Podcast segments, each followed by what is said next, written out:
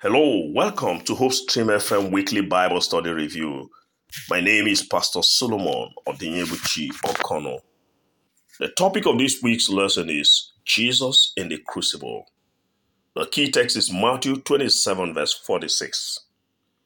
And about the ninth hour, Jesus cried out with a loud voice, saying, Eli, Eli, Lama Sabachthani.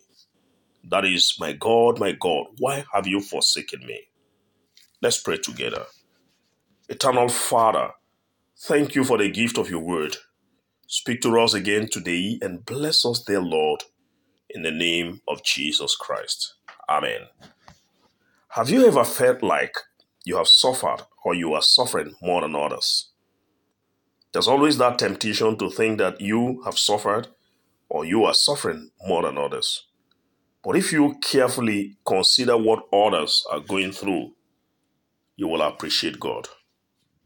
The feeling that you have suffered more than other people leads to self pity, and self pity makes us to be ungrateful to God and gives us many reasons to justify our failures. No matter the degree of suffering, all human sufferings put together will diminish when compared to what Jesus suffered for our sake on the cross of Calvary.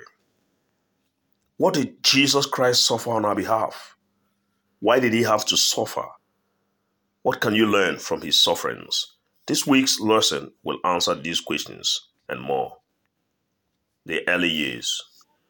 Jesus experienced more crucibles than anyone who has ever lived. First, he was born into a poor family. Luke 2:24. He was born into a harsh economy. Matthew 2 1 to 18. He was born into a harsh political world. Luke 2 22 to 27. And he came from Nazareth, a town that was synonymous with neglect, notoriety, and humiliation. John 1 46. Also, the devil was interested in destroying Jesus even before he was born.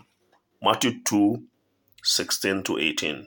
So, the political, economic, spiritual, and social situation when Jesus was born was so unfavorable, such that Jesus never experienced any comfort. Because of these factors, he began to experience crucibles even from birth.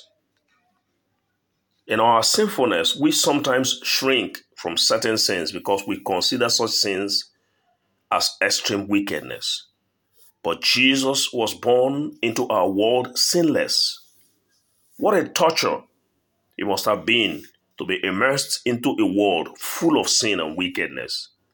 Think about the extreme pain Jesus experienced as he watched and saw how wickedness was practiced all around him. Despised and rejected of men. Isaiah 53, verse 3. He was despised and rejected by mankind, a man of suffering and familiar with pain.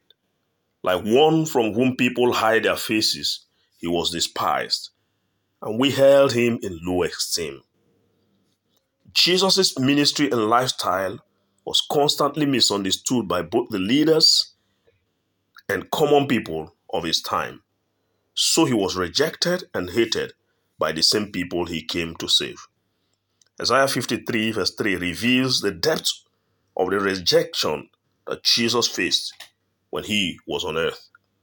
How did Jesus Christ feel about the rejection?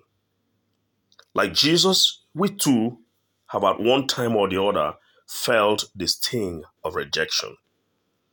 Jesus was pained not really because of the fact that he was rejected, but because he understood quite well what his being rejected would cost those who were rejecting him. For his wish was always to save and never to let those he came to save die in sin.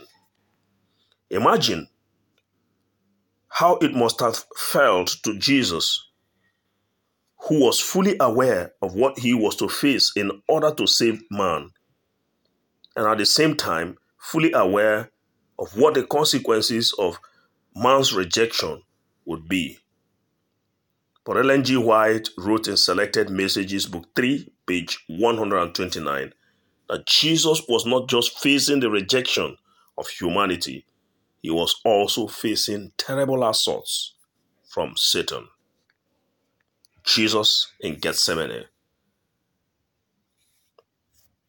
Mark chapter 14, verse 34. My soul is overwhelmed with sorrow to the point of death. He said to them, Stay here and keep watch. Whatever Jesus suffered throughout his 33 years here on earth was nothing compared to what he began to face in the last hours before the cross. But the suffering of Jesus was not an accident. His suffering was preplanned and his sacrifice was also preplanned from eternity. Ephesians 1 1 to 4, 2 Timothy 1 8 to 9, and Titus 1 1 to 2. Matthew 26, verse 39, and Mark chapter 14, verses 33 to 36 reveal to us that the suffering of Jesus at Gethsemane was intense. Matthew 26, 39 says that Jesus was separated from his Father. He went a little distance from them, not so far, that they could both see and hear him, and fell prostrate upon the ground.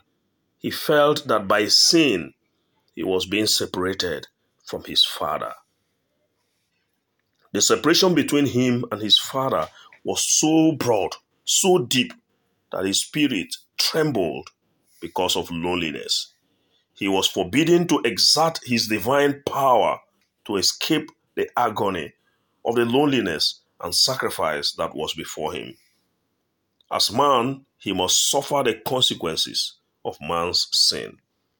As man, he must endure the wrath of God against transgression. Christ was now standing in a different altitude from that which he had ever stood before. His suffering can best be described in the words of Prophet Zechariah Awake, O sword, against my shepherd and against the man that is my fellow, said the Lord of hosts. Zechariah 13, verse 7. Ellen G. White has this to say about the suffering of Jesus. As a substitute of surety for sinful man, Christ was suffering under divine justice. He saw that justice, he saw what justice meant Hitherto, he had been as an intercessor for others. Now, he longed to have an intercessor for himself. Ellen G. White, The Desire of Ages, page 686. Try to imagine the excruciating pain Jesus had to bear in order to redeem you and I. What hope can you draw from this ultimate sacrifice? The crucified God. Matthew 27 45 to 46. From noon until 3 in the afternoon, darkness came over all the land. About 3 in the afternoon, Jesus cried out in a loud voice, Eli, Eli, which means, My God, my God, why have you forsaken me? The Romans invented crucifixion as a most extreme punishment for certain classified crimes death by crucifixion has gone down in history as one of the harshest punishments ever meted to anyone. In fact, the Jews considered anyone who dies by crucifixion as cursed. Thus, how horrific it was for the Son of God, Jesus, to be killed that way. We must always remember that Jesus came in human flesh, just like ours so the floggings, the beatings, the scourgings, the nails hammered into the, his hands and feet, and the harrowing weight of his own body tearing at the wounds, the physical pain must have been unbearable and excruciating. This was harsh, even for the worst of criminals. How could innocent Jesus, God incarnate, have chosen to face such a fate. But for love, he had to. Christ's suffering was not only physical, it was more spiritual than physical. Jesus suffered something deeper, darker, and more painful than any human being could ever know or experience. Also, there were many other things that happened when Jesus made the sacrifice on Calvary. Matthew 27, verse 45 reveals that there was darkness all over the land. Matthew 27, verse 51 reveals that the curtain of the temple was torn in two from top to bottom, and that the earth shook and the rocks split. And Matthew 27, verse 52 says that the tombs broke open and that the bodies of many holy people who had died were raised to life. As you go through whatever struggles you are facing, what hope and comfort can you draw from the reality of Christ's suffering for you on the cross of Calvary and the salvation that that suffering brings? The suffering God. Acts 14:22 strengthening the disciples and encouraging them to remain true to the faith. We must go through many hardship to enter the kingdom of God, they said. There's a truth that many people have refused to accept. The fact that as long as we are here in this world, we are going to suffer. As fallen creatures, it is our fate. Nothing in the Bible promises us anything different except the fact that Jesus has overcome the world for us. Jesus says in John chapter 16, verse 33, I have told you these things so that in me you may have peace. In this world you will have trouble, but take heart, I have overcome the world. Whatever our sufferings here, thanks to God, thanks to his bearing in himself and punishment of our sin, thanks to the great provision of the gospel that through faith we can stand perfect in Jesus. Right now, we have the promise of eternal life. In the midst of our hardship, we should keep two things in mind. First, Christ our Lord has suffered more than any one of us ever could. He did that at the cross. He has borne our griefs and carried our sorrows. Isaiah 53, verse 4. What we know only as individuals he suffered for us and took away the eternal consequences of sin. He who was sinless became sin for us, suffering in a way that we as sinful creatures could not begin to imagine.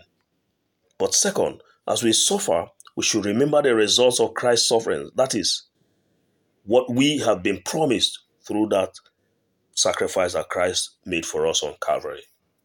Only on this last promise can we anchor our hope until Jesus returns.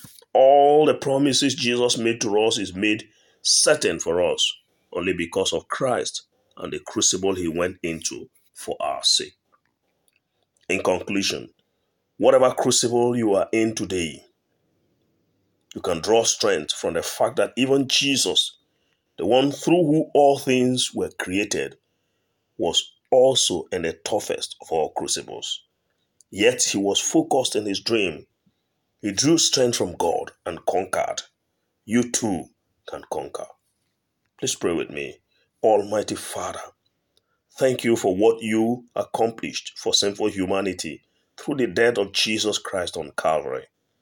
Help us, Father, to learn from the humility of Jesus and from his determination to accomplish his goal that we too may conquer in the end.